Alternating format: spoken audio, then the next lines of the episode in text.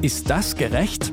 Der Podcast über aktuelle Urteile und Grundsatzfragen der Rechtsprechung mit Achim Dörfer.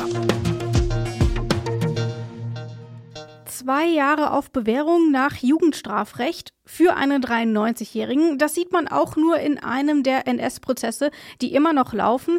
Mit einem dieser Prozesse wollen wir uns heute beschäftigen und damit hallo und herzlich willkommen zu einer neuen Folge von Ist das gerecht? Mein Name ist Rabia Schlotz und heute schaue ich, natürlich gemeinsam mit Achim Dörfer, auf das neueste Urteil im sogenannten Stutthof-Prozess. Der Fall, der hier vom Landgericht Hamburg verhandelt wurde, ist nämlich aus zweierlei Hinsicht spannend. Zum einen, weil es um einen der letzten NS-Prozesse geht, in denen noch Täter der Nazi-Tötungsmaschinerie verurteilt werden, aber auch, weil hier etwas in die Urteilsfindung eingeflossen ist, was seit Jahrzehnten diskutiert wird. Was das ist, das frage ich gleich Achim Dörfer. Erstmal sage ich Hallo Achim und Grüße nach Göttingen. Hallo Rabea und Grüße nach Leipzig. Achim, vielleicht äh, fassen wir noch mal ganz kurz zusammen, was hier eigentlich passiert ist. Ich habe eben schon gesagt, zwei Jahre auf Bewährung. Wie ist es denn dazu gekommen? Der Tatvorwurf der sich dann ja in der Hauptverhandlung bestätigt hat, war derjenige, dass hier äh, Bruno D. im Konzentrationslager Stutthof als SS-Wachmann tätig war. Man muss das vielleicht mal ein bisschen einordnen. Stutthof kennen hier nicht so viele. Mhm. Für Polen und für die Sowjetunion oder jetzt Russland spielt es im Gedenken aber eine viel größere Rolle als in Deutschland.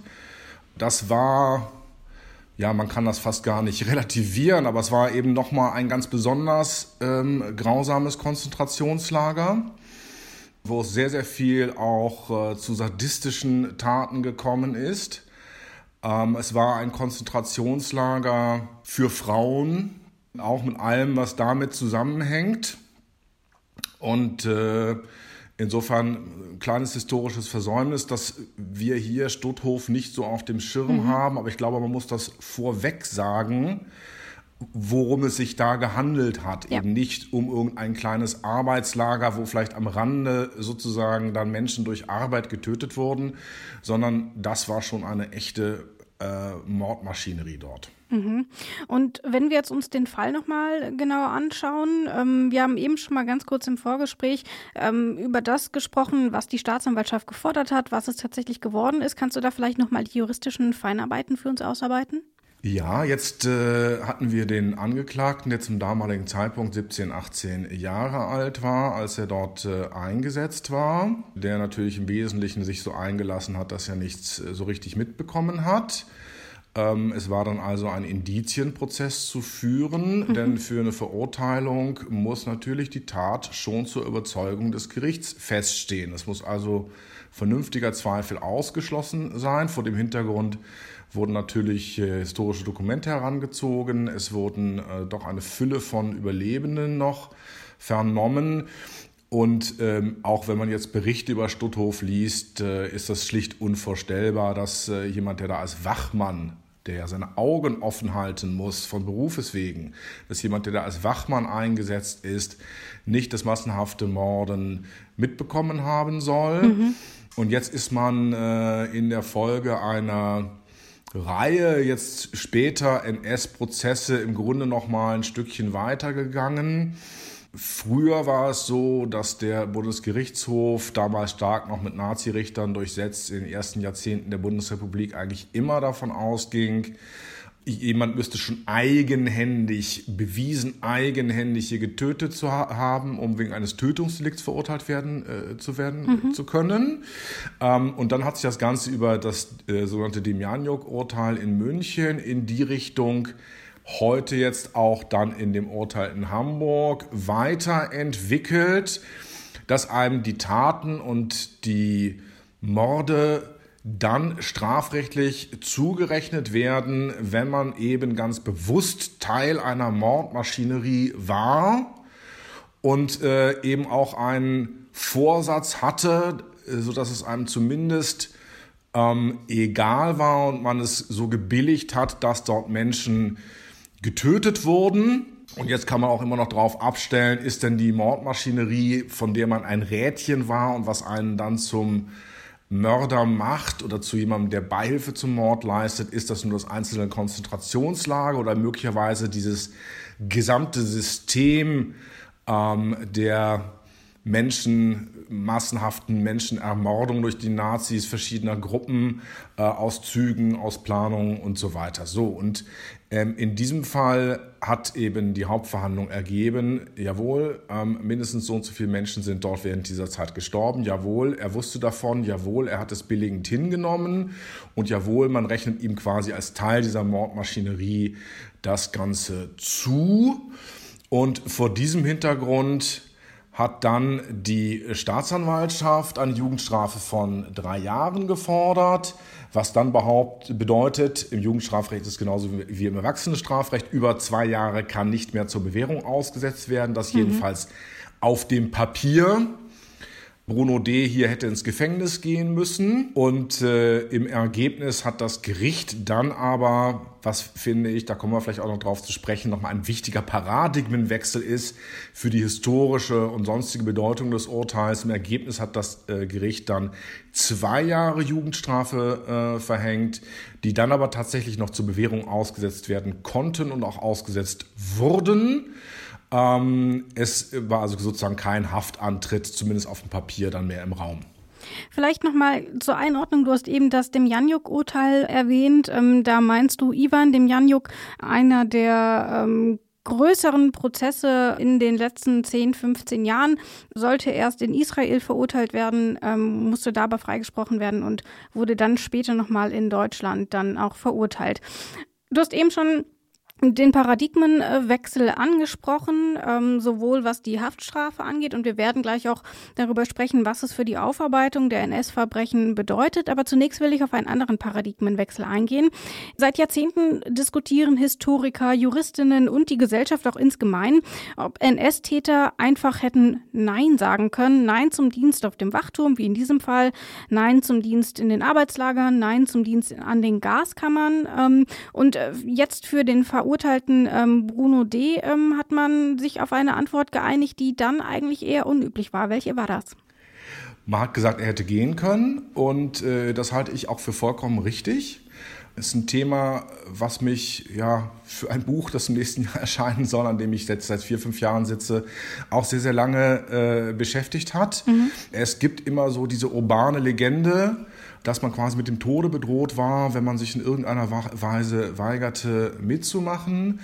Ähm, es gibt aber nicht einen einzigen nachgewiesenen Fall, in dem das so war. Das hat die Forschung ergeben. Es mhm. gibt eine Unsumme von Fällen, wo Leute tatsächlich sich zurückhalten konnten, wo sie quasi geschont wurden, die, wie es dann äh, ekelhaft selbstverliebt hieß, die harte Arbeit des Mordens mitzumachen. Also wer das nicht wollte, oder wer vom Vorgesetzten da geschont wurde, der musste es auch nicht mitmachen. Und hier haben wir ja auch den Fall, ähm, dass Bono D. eigentlich äh, dienstuntauglich war und dann quasi dahin versetzt wurde. Da kann man sich nun vorstellen, wenn jemand ohnehin körperlich nicht so fit ist, ähm, dann hat er natürlich die Gelegenheit, auch sich woanders hin zu versetzen äh, zu lassen und eben nicht gerade dorthin. Und das hat man dann auch in Form eines ähm, Gutachtens nochmal in den Prozess eingebracht. Ich frage mich aber auch, inwiefern auch das Alter ähm, eine Rolle gespielt hat. Ähm, man muss sich, glaube ich, immer wieder vor Augen halten, dass wenn man diesen Prozess sieht, es ist nicht der 93-Jährige, der dort gerade verurteilt wird, sondern im Grunde ist es der 17-Jährige, ähm, weil die Taten liegen ja auch schon ziemlich lange zurück. Spielt das Alter denn da auch eine Rolle, dass man vielleicht so einem 17-Jährigen ein bisschen weniger Mut zutraut als jetzt vielleicht einem erwachsenen Mann? 40, 50 Jahren? Ja, die Frage ist ja erstmal, ob es überhaupt äh, des Mutes bedurft hätte oder ob man nicht einfach hätte sagen können, ich habe dazu keine Lust. Mhm. Man kann ja immer noch Nazi-Mitläufer sein an vollkommen anderer Stelle. Ähm, wir haben das bei vielen typischen Karrieren äh, aus dieser Zeit, auch bei Leuten, die vielleicht nochmal 10, 15 Jahre älter sind. Mm, so die Generation der 1905 bis 1915, 1920 Geborenen hat ja eine ganz starke Rolle gespielt.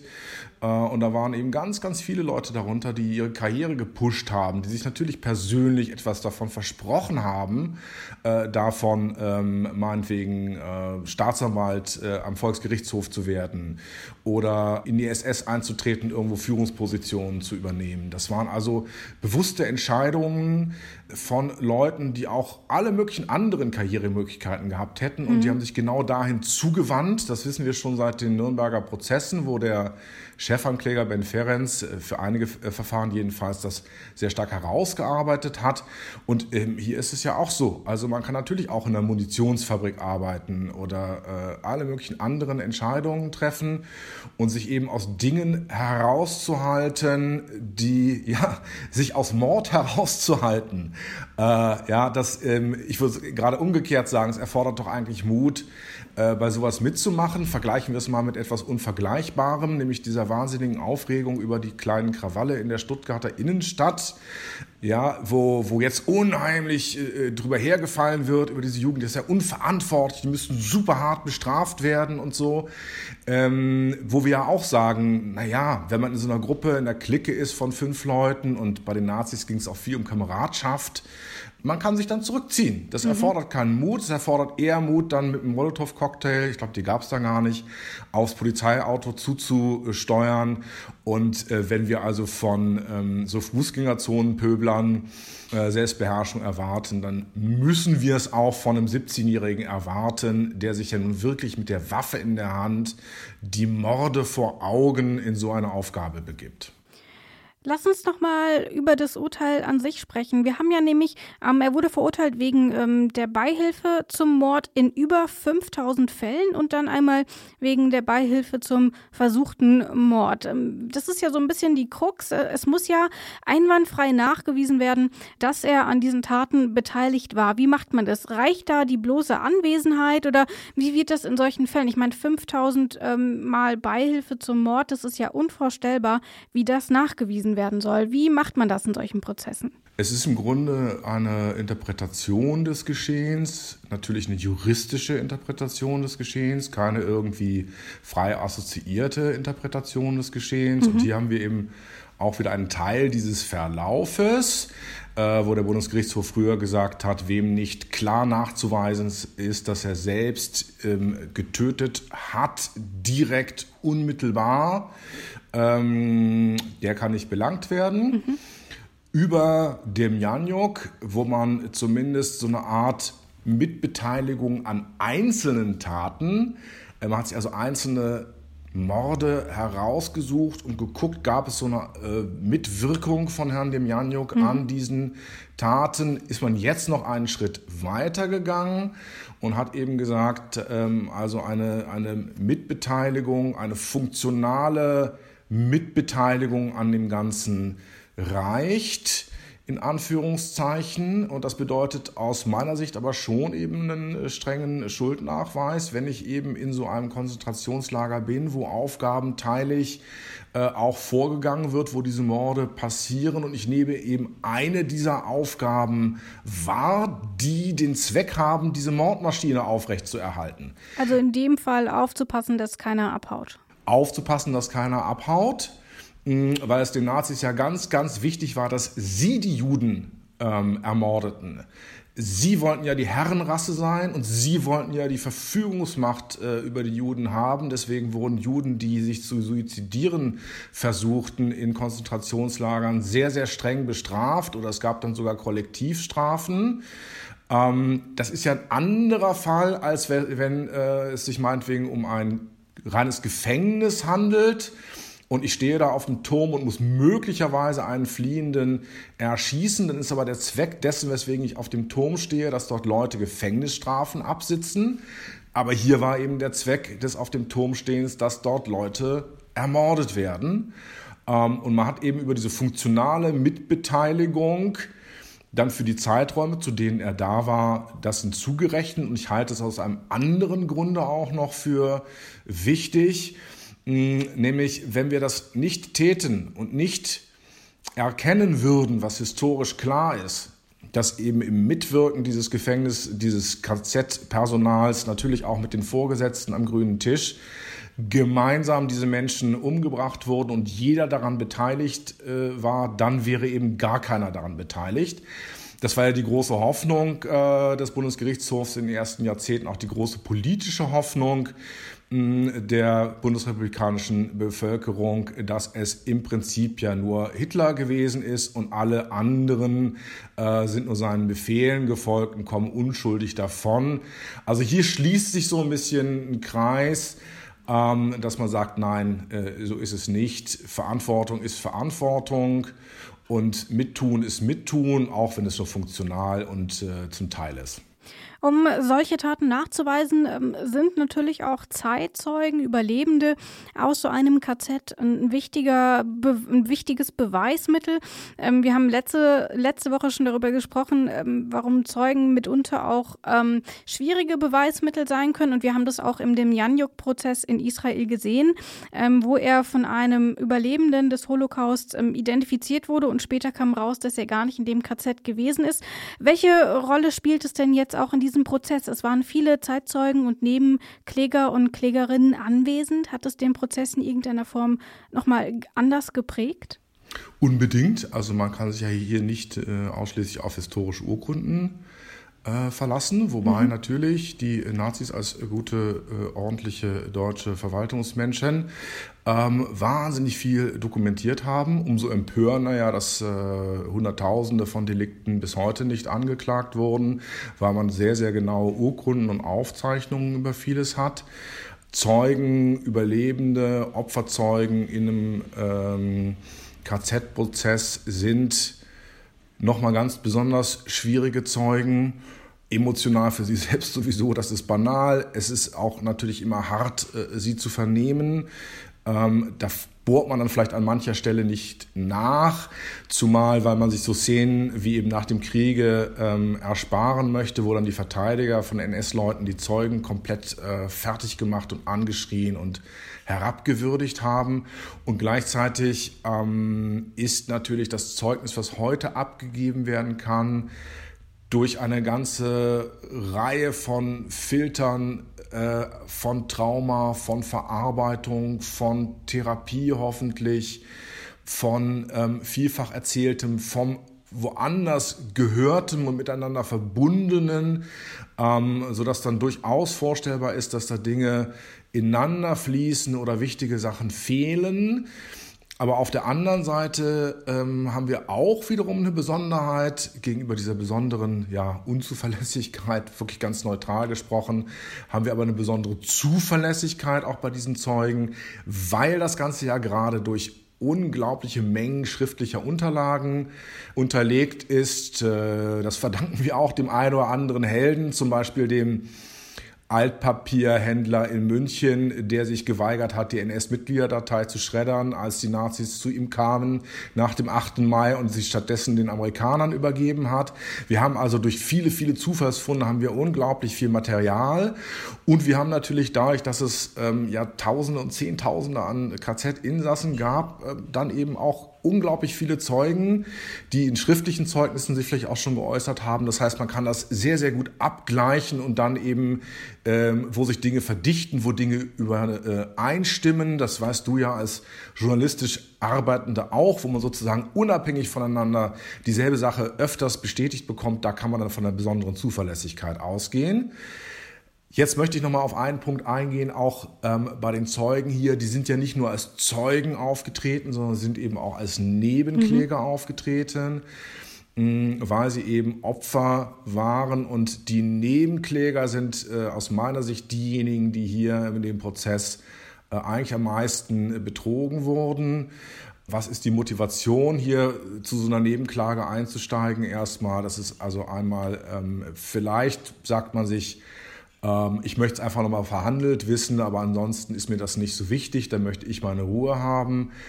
Die nächste Gruppe sagt sich, so kenne ich das auch aus meiner Lektüre zu solchen Dingen, ähm, ich möchte hier schon, dass äh, bestraft wird und auch hart bestraft wird, damit ich vielleicht so ein bisschen abschließen kann. Und die dritte Gruppe sagt sich, ähm, ich möchte, dass hier die Wahrheit nochmal auf den Tisch kommt, dass das, was ich durchgemacht habe, mir nochmal bestätigt wird und äh, wirklich von einem deutschen Gericht mir nochmal bestätigt wird, jawohl, so war es und das war furchtbar. Aus meiner Sicht die zweite und die dritte Gruppe sind hier doch ein bisschen oder mehr betrogen worden. Die zweite Gruppe, die sich eine Strafe gewünscht hat, durch dieses Strafmaß, was hm, ja, ich im Grunde lächerlich finde. Mhm. In Bayern kriegt man ungefähr das Doppelte, wenn man 50 Gramm THC-haltige Produkte auf der Autobahn transportiert. Das kann es eigentlich nicht sein. Ähm, und die dritte Gruppe, die die Wahrheit wissen wollte, ist dann eben durch eine besondere Wende im Prozess äh, um ihr Ziel betrogen worden. Hm, wir haben ja hier, du sagtest es bereits, ähm, verurteilt einen Fall der Beihilfe zum versuchten Mord. Es mhm. gab aber noch viele, viele, viele andere Fälle der Beihilfe zum versuchten Mord. Was ist eine Beihilfe zum versuchten Mord in dem Zusammenhang? Ja, das sind die überlebenden Opfer. Mhm die, wie Eike Geisel es auch schon gesagt hat, das sind doch auch Opfer. Wir reden immer von sechs Millionen äh, Opfern, aber ich meine, diejenigen, die ein KZ überlebt haben äh, und ihre Angehörigen verloren haben, das sind natürlich auch Opfer. Mhm. Juristisch sind es aber eben nur versucht Ermordete, weil sie ja überlebt haben.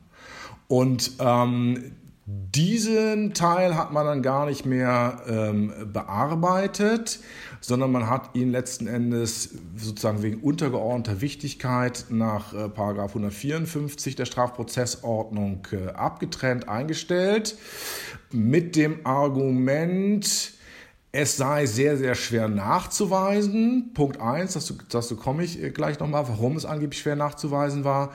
Und ähm, mit dem zweiten Argument, äh, man wolle hier doch ein schnelles Urteil, damit es Genugtuung für die Opfer geben kann.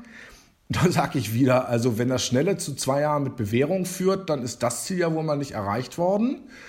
Und jetzt komme ich zu einem ganz wichtigen ähm, Punkt, weswegen man dachte, oh, die versuchten Taten sind vielleicht schwer nachzuweisen. Es kam nämlich im Laufe des Prozesses aus Rechtsanwaltsecke die Diskussion auf, ob äh, Bruno D. nicht vielleicht von seinen Morden zurückgetreten ist. Mhm. Ob er nicht irgendwann seinen Wachturm verlassen hat und nicht nur verlassen hat, sondern, was braucht man für einen strafrechtlichen Rücktritt? Die Freiwilligkeit, die Autonomie, dass er sich also rein zufällig angesichts des nahenden Geschützdonners der Sowjetarmee rein zufällig gleichzeitig entschlossen hat, das war jetzt alles falsch und ich mache das nicht mehr mit.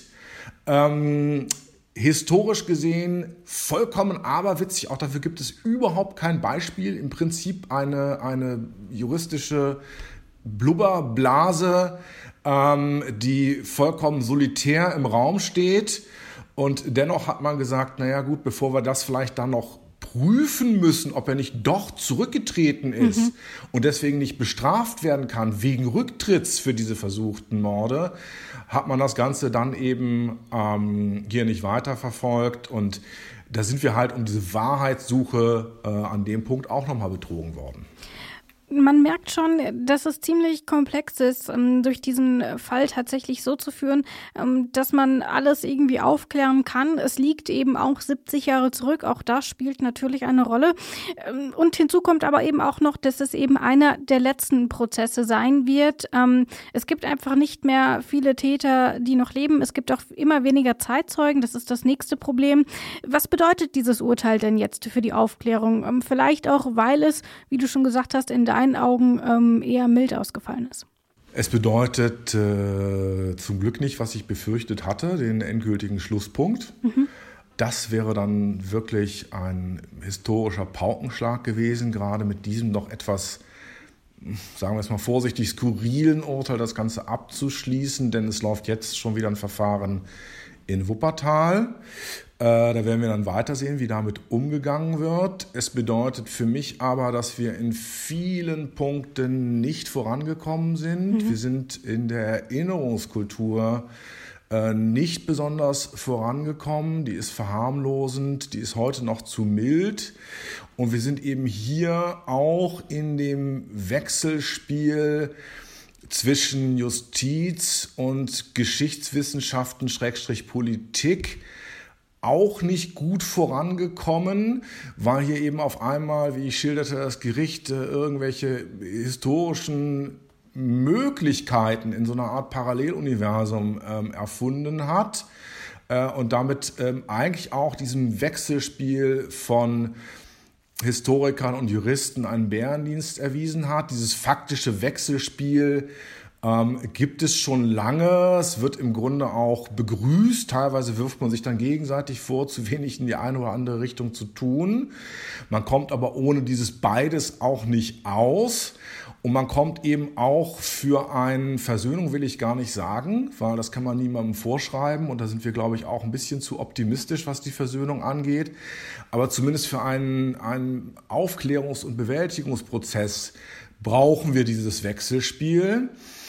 Ähm, und es zeigt für mich auch, dass wir etwas in Deutschland nicht haben, was es in anderen Ländern gab und was in anderen Ländern mal schlechter, aber oftmals auch besser funktioniert hat.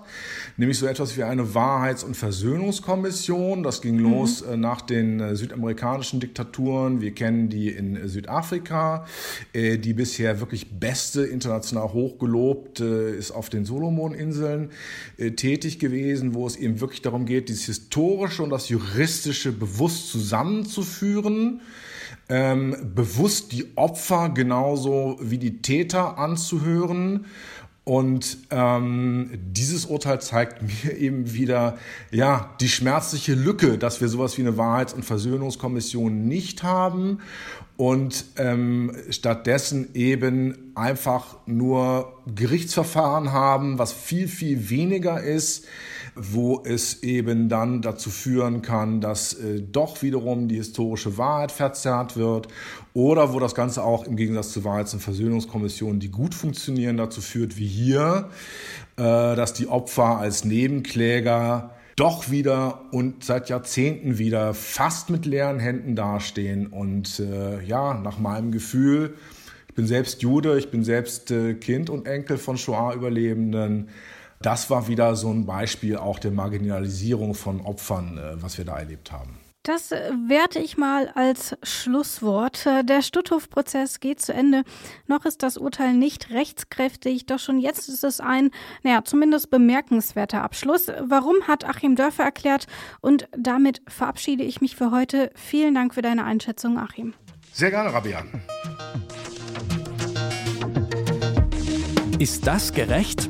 Der Podcast über aktuelle Urteile und Grundsatzfragen der Rechtsprechung mit Achim Dörfer.